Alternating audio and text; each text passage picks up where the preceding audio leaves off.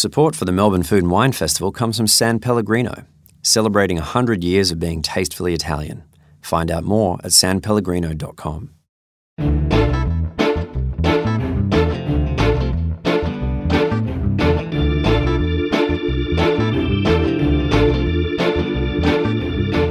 Hello, I'm Pat Nurse, and welcome to Melbourne Food and Wine. Today we hear from Peter Gilmore. Since he took over the kitchen at Quay in Sydney in 2001, Peter has become recognised as one of Australia's most celebrated chefs. His style is as distinctive as it is delicious, and his chief source of inspiration, he says, is nature. In a session we recorded live at the Theatre of Ideas, brought to you by the New York Times, as part of the Melbourne Food and Wine Festival, presented by the Bank of Melbourne, Pete talked to his friend and fellow restaurateur Palisa Anderson about his love of the garden. To open the session, Palisa asks Peter what the inspiration was behind his new book, From the Earth The World's Great, Rare, and Almost Forgotten Vegetables. Well, it really comes basically from my love of gardening, and I've been gardening for over 10 years now at home. I sort of call my little patch at home my test garden and I grow all sorts of varieties. And it sort of happened um, probably about 12 years ago. I planted my first little herb garden in my backyard, and I sort of got addicted to the idea of the whole life cycle of plants and growing vegetables. And uh, I started really slowly, and then I realized just how much stuff was out there that we never see in the shops and we never see in the supermarkets. And just, you know, being a chef, wanting to work with a, a large palette of food and not be limited by you know being told there's okay there's one type of carrot happens to be orange you know. But there's as i soon discovered you know carrots are only orange because the dutch bred them to be orange. Originally they were sort of purple and white and all these great colors red carrots and they all exist. And so i, I wanted to start growing them taste them work out what i could do with them as a chef. And uh, i guess that's where the the initial spark happened. And i think when you start growing your own you start to play with different stages and maturation of the plant as well, don't you? And almost like daily, I go out there and test things out on our farm, and it tastes different. And then you actually then get to explore the whole plant, not just the root, and, and you see how many different varieties actually have so many different flavors it's very true. I mean, you know, I think early on I started to discover things like the seed pods and the flowers and um, the plant at different stages of growth. Like you say, it can be really interesting as a seedling, or let it go and let it mature, let it fruit. And then maybe the seeds of that fruit are really interesting, like in the case of the Lady Godiva, oh, the, uh, the, the, the, seeds inside yeah. the pumpkins. Yeah, so it's pretty endless actually. It really is. Just when you think, this goes back to the question I once asked Pete. Um, so we started our farm three years ago, and we grow a lot of the vegetables for Pete. I said to Pete, "What's it like when you develop an idea and you think no one else is doing it, but then the next year you see people start to grow what you're growing, or people putting on the menus what you've used the previous year, and how you kind of spark off a trend." And what did you say to me, Pete? Do you remember? Oh, I just, I just think you know that it's good to be first to do something, and uh, and I think you know if if that keeps you going from a creative point of view, you just have to come up with the next thing. You know, you've always got to have the next thing that you want to explore, and you know, luckily in the world of vegetables, it's pretty massive. So yeah, even though you might inadvertently start a bit of a trend, or you know, I think these days with Instagram and all the social media, you know, I think a lot of people follow each other and they sort of think, well, oh, well, if he's into that Japanese term, that must be pretty good. So I'm going to plant that next year. And, yeah, I mean, that's cool. That's a cool thing. That, that's not a bad thing because that, that spreads the word and gets people interested. I know when we first started growing stuff, you know, for Quay, we started growing stuff at least 11 years ago now. I had growers grow things for me, and we were putting things into the restaurant, like, you know, just things that seem quite commonplace today, like, you know, the red meat radishes, for example. And chefs were coming in and losing their shit over it. It's just like, wow, where did you get this from? And Who's supplying you, that? You know, you started to see radishes appear all over. Oh, the, for sure, because uh, uh, you know other chefs will then put pressure on their gardeners and growers, you know, or suppliers. Look, I, I want to get these radishes, and you know, and why can't we get them? You know, it can only be a good thing to increase diversity in the plant. That's exactly right. Yeah, and you know, now seeing farmers markets with the varieties that it makes shopping at supermarkets extremely boring. I think, but you know, you know when you're onto a good thing when yeah. the supermarkets start also So you know, Well, look, that's really true, you know, and there is a uh, trickle down Oh, yes, is, trickle down effect, you know, that happens. And I remember a few years ago walking into Woolworths and seeing purple carrots on the shelves, and it's like, wow. just a, like a yes moment. I did that it was kind a little, of a it was bit. it was a little bit like that, I must say, because you know before then that stuff wasn't available, and you've only got to go back another you know sort of twenty years in Australia where our produce was really really boring. Like you know there was an iceberg lettuce and that was it. There was a potato. Uh, well, actually, there was two dirty potatoes and washed potatoes, and uh, you know, and the reality is there there is at least three or four thousand varieties of potatoes in Peru. So, I mean, that's the thing that gets you, you know. And, and when you see like a potato that happens to be pink flesh and uh, or a really small, tiny potato that's just packed with flavour, you know, that's what is exciting from a chef's point of view. So here on the screen, we've got the the pinstripe faggiata peanut. How did you find that? I look on seed websites uh, a little That's bit. That's our porn.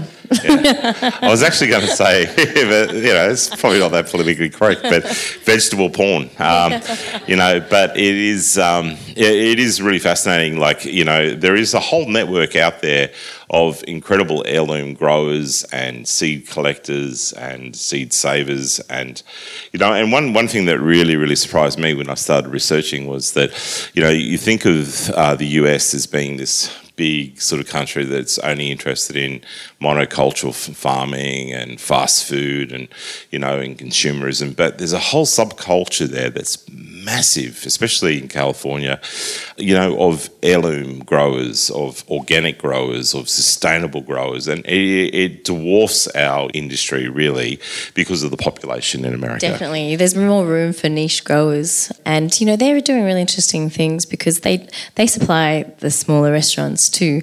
Which you know I think people get into growing here, and it's a hard game. It's a hard game, but when we you know when we have people like you to grow for, it certainly makes it really inspirational. The first couple I worked with 10 or 12 years ago, there was this crazy uh, English guy called Richard Cleaner who had Berrydale Farm. And he, I, for a couple of years before that, once I started growing stuff at home, I, I searched for farmers. Like the reverse of that is, I was searching for farmers to grow things. And, you know, I went out with my vegetable providor, Matt Brown, and met a couple of farmers in the Hawkesbury region, conventional farmers. And I asked them to do, you know, quite simple things really these days, like can you grow coloured carrots or, you know, interesting French breakfast radishes or and the other thing was like I really wanted to grow I wanted to get flowers like bean flowers and pea flowers because they're really tasty and they're really beautiful. And you know his response to me which I think I've told the story a few times was look buddy carrots are orange. And um, when I plant peas I'm going to grow a whole field of them. And when they're ready I'll send in my army and they'll pick them and I'll send them to market. I'm not going out every day to pick flowers for you. And it was like okay. But eventually i found someone. I found a guy who was growing organic berries up in the blue mountains who had a great big paddock and he needed to supplement his income and he started growing all this unusual stuff for me. And he became obsessed by it as well. And now i, I work with uh, three or four growers including Palisa who, who grow amazing stuff for the restaurants and, and I, you know every year i'll sit down with them and say, look, this is what I'm interested in this year. This is what I, I, tested this last year in my garden.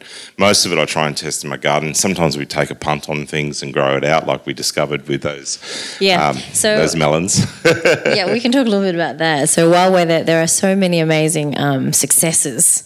There have been a few not so great, you know, Yeah. not failures because it's always learning experience. Yeah, yeah. But when you put in like an acre of it, yeah, mind you, you did go a little bit over the top with those melons. look, Pete, you know, you told me later give it divas. I put in like an acre, only produced like five pumpkins a week. So. Oh, that, that's true.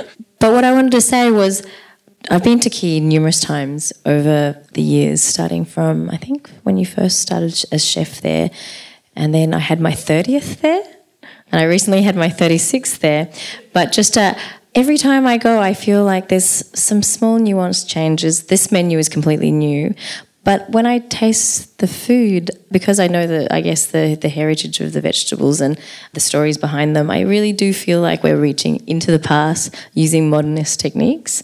Look, uh, you know, I think my, the big interest I have in uh, heirloom varieties is that these varieties are actually developed over generations of farmers, and they're naturally selected through sometimes through natural crosses, or sometimes farmers will cross. I mean, when you think about it, like like the cabbage family, for example, it started off as one wild Mediterranean wild cabbage that probably wasn't that tasty. And over the centuries, people have developed cauliflowers, broccoli, Brussels sprouts, hundreds of different types of cabbages purple cabbages, pointy cabbages, all, all of that, that, you know, heirloom varieties of cauliflower, all that was derived from this original wild plant. So it's, it's man's intervention with nature, observation of nature, observing um, often things that are just freaky occurrences, saving those seeds mm. and developing it. And, uh, and that sort of heritage is, it's so important that we actually hold on to these seeds, use them, because if we don't, all of that knowledge, all of that work that's been done can be lost if you don't replant those seeds every couple of years and actually grow them and use those vegetables, they're gone forever. Mm. And what I find also is how it just completely adapts to landscape, different landscape.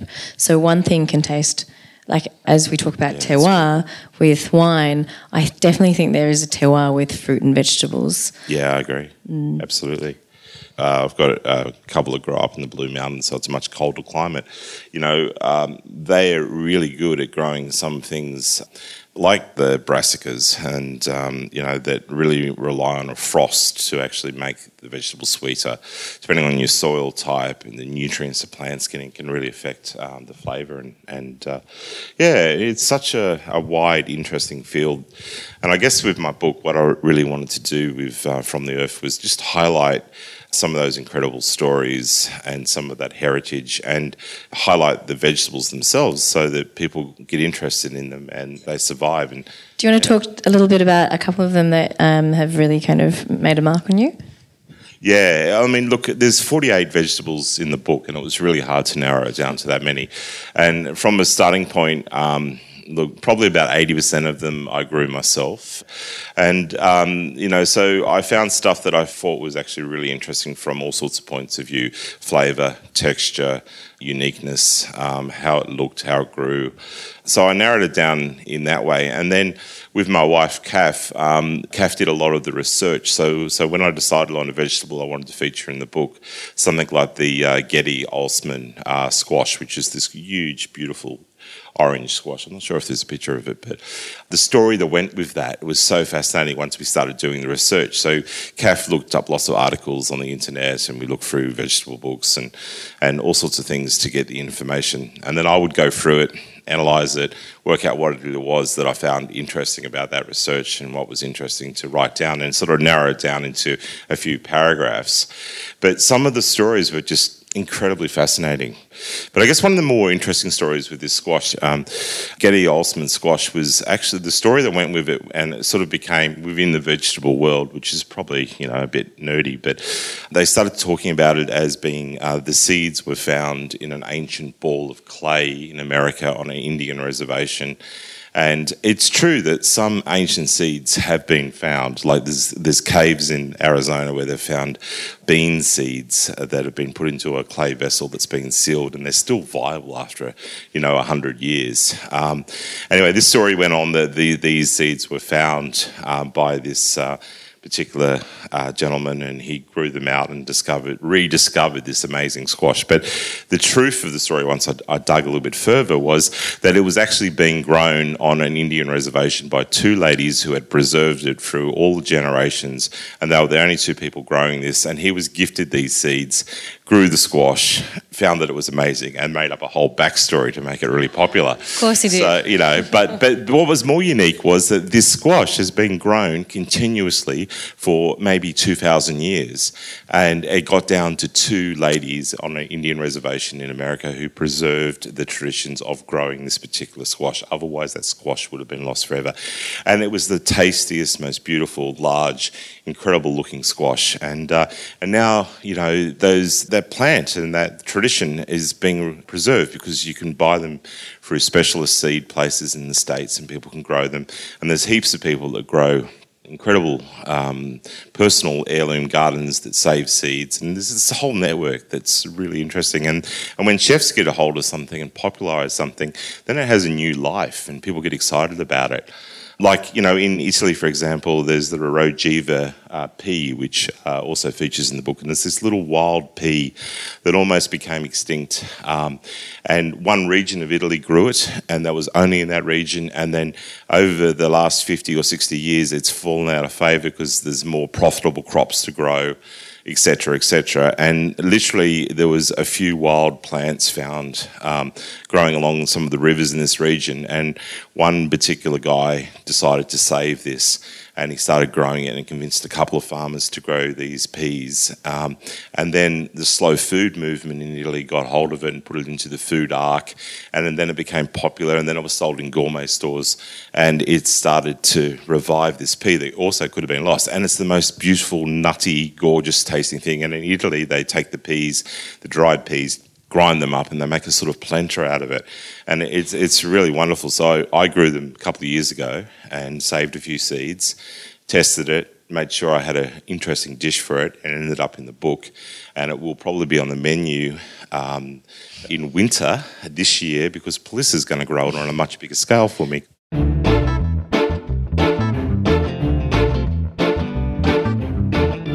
San Pellegrino is honoured to be part of fine dining experiences since 1899. Quench your thirst with one of their new San Pellegrino Plus Tea organic sparkling drinks, available in peach and lemon. Find out more at sanpellegrinofruitbeverages.com. San Pellegrino, a supporter of Melbourne Food and Wine Festival. Talking about the way you procure your ingredients to now, like, how different is it, and how has that affected your menu? Yeah, well, look, I think, um, you know, say 15 years ago, before I started growing things, I used to just ring up my fruit and veg guy and order stuff that was in the marketplace, which is fine, but it's more limiting. And I, I realized that what I actually had to do was be proactive and go and contact farmers and ask them to grow things for me if I wanted to get this stuff. So that's what I did. And, you know, I'm not the first chef in Australia to do that, but I think it did create a bit of a movement and it got a lot of other chefs on the same sort of plane of, okay, well, let's not just be reliant upon what the farmers think we want them to grow for us or what, you know, is. Because often farmers actually really don't have an idea. Yeah. And, or, or if they're growing it, they don't know how to sell it. Yeah, and most of the time they're, gro- they're growing it for the big supermarket chains and things like that. So they're growing things that are shelf stable and travel well, and they're not necessarily growing the best variety for flavour. So to actually go and approach smaller scale farms to grow things for you, it takes a lot of commitment because you've got to commit to things. You've got to agree to buy a certain amount of stuff, and they've got to also uh, be willing to succession plant, so you actually have it on the menu for a while. And it is it's not an easy road because you don't always get what you want. And farmers are a different breed to, I think, a lot of people who go to restaurants because often they don't go to restaurants because they like to eat their own food. So, I think the thing is though that it's actually a really when it works, it's a great symbiotic relationship between the farmer and the chef because it, also cuts out the middleman and it's a more direct thing. So the farmers, you know, can actually get a better price for their produce. Like I pay well above what I could buy a similar-ish product for in the market, but it's because I want that particular bean and I don't want just the normal beans that are, you know, available. So I might pay twice as much for them, but then I've got the ability to the sort of restaurant that I run, people come, they expect, you know, to see something they haven't seen before. So it really works. But being in fine dining, I think I've got the budget to spend on more exotic produce, but you can do it on a different scale too with a lot of farmers, like my guys up in the Blue Mountains, Epicurean Harvest, they, they'll grow a lot of stuff specifically for me, but they'll also grow a lot of stuff that they then go out to other restaurants and say, hey, we've got this available this week, we've got that. And if you're a sort of restaurant that can sort of be flexible with your menu, you can you can actually buy stuff in season when it's abundant for a good price. And that can work for the farmer and, and the restaurateur. I mean, I think my case is quite specific because I'm actually wanting very bespoke items for a specific purpose. But there's lots of ways to tackle that farmer chef relationship. and also the waste question. When you say, I give you the Lady Godiva squashes and you only use the seeds, Yep. Sure. What happens to the rest? Staff. I've got over 50 staff that love those pumpkins. What do you do with them? no, they get really sick of it, actually. no, but we, we um, to be honest, we don't really waste anything in our kitchens because, you know, at, at Quay, we actually employ 60 people and at Bennelong, we employ close to 80 people. So when you have that much staff to do a staff meal for, it's very easy to turn a lot of, you know, if I want something specific like those seeds, I might add that those pumpkins are grown for their seeds, uh, even in uh, Austria where they grow them. They grow them as pepitas, they grow the seeds to make oil, to make pumpkin seed oil. That's what they're bred for. The flesh is actually not that tasty. Yeah, so um, I used to have like, God damn pumpkin. Yeah. But but, but, but, we will use it. We'll, we'll, stir fry it and use it in the staff meal, or you know. And I think you know in other ways, um, you know, certainly on a farm situation, there's there's no waste. You can always compost stuff and and re-enrich the soil. So, does our audience have any questions for Pete? Yeah. When you start with an idea for an ingredient or say a vegetable or something we've just seen, what's your sort of time frame from seed to plate? And I, I, yeah. I know it's not set in stone, but Absolutely. and how do you navigate a setback? Yeah, that, that's a really great question. Um, I would think that, that generally the story goes that I will see the seed or the vegetable in a catalogue, a seed catalogue, or uh, online. And there's a lot of great companies. I mean, Baker's Creek Seeds in, in um, Missouri in the States are great. Uh, there's a company called Seedaholic in Ireland that I buy a lot of seeds from. But there's numerous places, and um, and anyway, I would buy a packet of seeds. I would uh, get them. I would grow them in my test garden. So that might, you know, with the seasons, I might grow it for summer. I might grow a particular type of tomato, for example, and taste it analyze it, make sure it looks great or it's really interesting. There was actually a tomato on the screen at some stage through the thing. Black Galaxy. Black Galaxy that Palisa grew for me this year. I grew them the year before, and the flavour's fantastic. And I thought, yep, these are great. I want to use these. And then I'll go to one of my farmers and say, can you grow these on a bigger scale? Hey, please, I want to put them on this dish.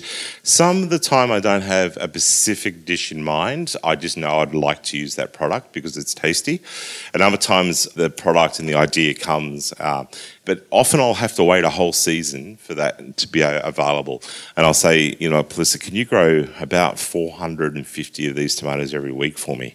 And she'll go, What? go, oh. And she'll fill up half a greenhouse with them. And, and then, you know, but it's not an exact science because some weeks in the beginning, when they first start, I'm getting 50 a week. And then all of a sudden, Palisa's got a thousand a week, you know, and it's like, well, what can I do with like, them? Hold the tomatoes. Luckily, I've, you know, I've got Bennelong, I can put them on a different dish. So, but, you know, and then um, the creative process around creating a dish often does start with that process. It, it starts with a, a really interesting squash or a really interesting carrot or whatever.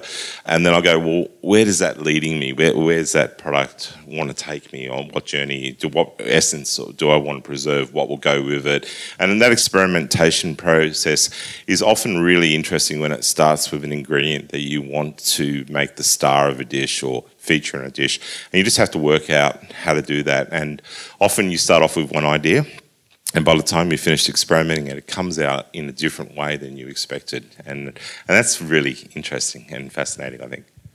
Every now and then you get an idea that pops into your head, like it's a technique or a cooking idea you want to explore, and it's almost fully formed and it works. And that, but that's the rarity. And most of the time, it's a couple of months of playing around and working out, and sometimes it just doesn't work, and you end up in a dead end. And it's like, I love this ingredient, but I can't make it work on a dish mm. that fits the style of food that I want to do in the restaurant. And sometimes it's not till a year later that the other piece of the puzzle comes in. It's like, oh, I could use it there, and then then it's great. But it's hard because there's a lot of pre-planning in the vegetable world because it is seasonally, you know. So I'm thinking about winter ideas in summer because we've got to plant those winter things in, you know, as, as it comes into sort of autumn. So we're planting winter stuff right now, even though it's still quite warm. So those ideas are starting to form. But Tell them about the corn, Pete, the black corn where you, you ground from the seed packet. Yeah, sure. So I found this um, incredible black corn when I was travelling through the States, again at Baker's Creek Seeds. And this corn is jet black. It's unbelievably beautiful. You saw a picture, yeah. The black coulis corn. Yeah, and it's it's from Peru, and uh, in Peru they actually make a drink out of it. They juice the fresh corn and ha- and have this purple drink, and I just thought it looked fascinating. So I grew it last year in my garden, and found that when I actually I didn't love it as a fresh corn, but when I dried it, I ground it and turned it into a polenta, and I made the most amazing, amazing polenta. It's almost like a dark purple in color, but the depth of flavor was incredible. So again, I asked Palisa if she could grow that this That's year for me. like a two-year process. So Yeah. that's that's one example of one ingredient, and every ingredient is Yeah. has a different timeline. Yeah, yeah. And so that hasn't hit the menu yet because Palisa's finished growing it. She's still got more in the ground. We've dried some of it and I'm saving it because I think that when you make a dish, it's going to be a, um, a slightly heavier dish. It's going to be uh, a winter based dish. It's going to be a polenta that I don't know exactly what's going to go with it yet, but it's scheduled. I've even actually had a potter make a plate to go with that with that corn. So, uh, so it is a very holistic process, the the creative process, and I'm I'm in a lucky position where I can actually do that sort of thing. I can work with great potters, and I can work with great growers, and you know we can make something special. Um, and it all comes actually sometimes just from a simple idea, seeing a seed in a catalogue. Does anyone have one last question? All right, two quick ones. Uh, you know how you were talking before about how California's got this really amazing subculture of organic and heirloom produce. Why do you think it's still so underdeveloped in Australia? Is it just a lack of demand? Yeah, it's a good question. I mean, it's um, I think population is huge. Like, you know, um, California, for example, is I think it's like the world's fifth biggest economy. You know, by itself as a state. You know, so that's one thing, and they've been doing it for a long time as well.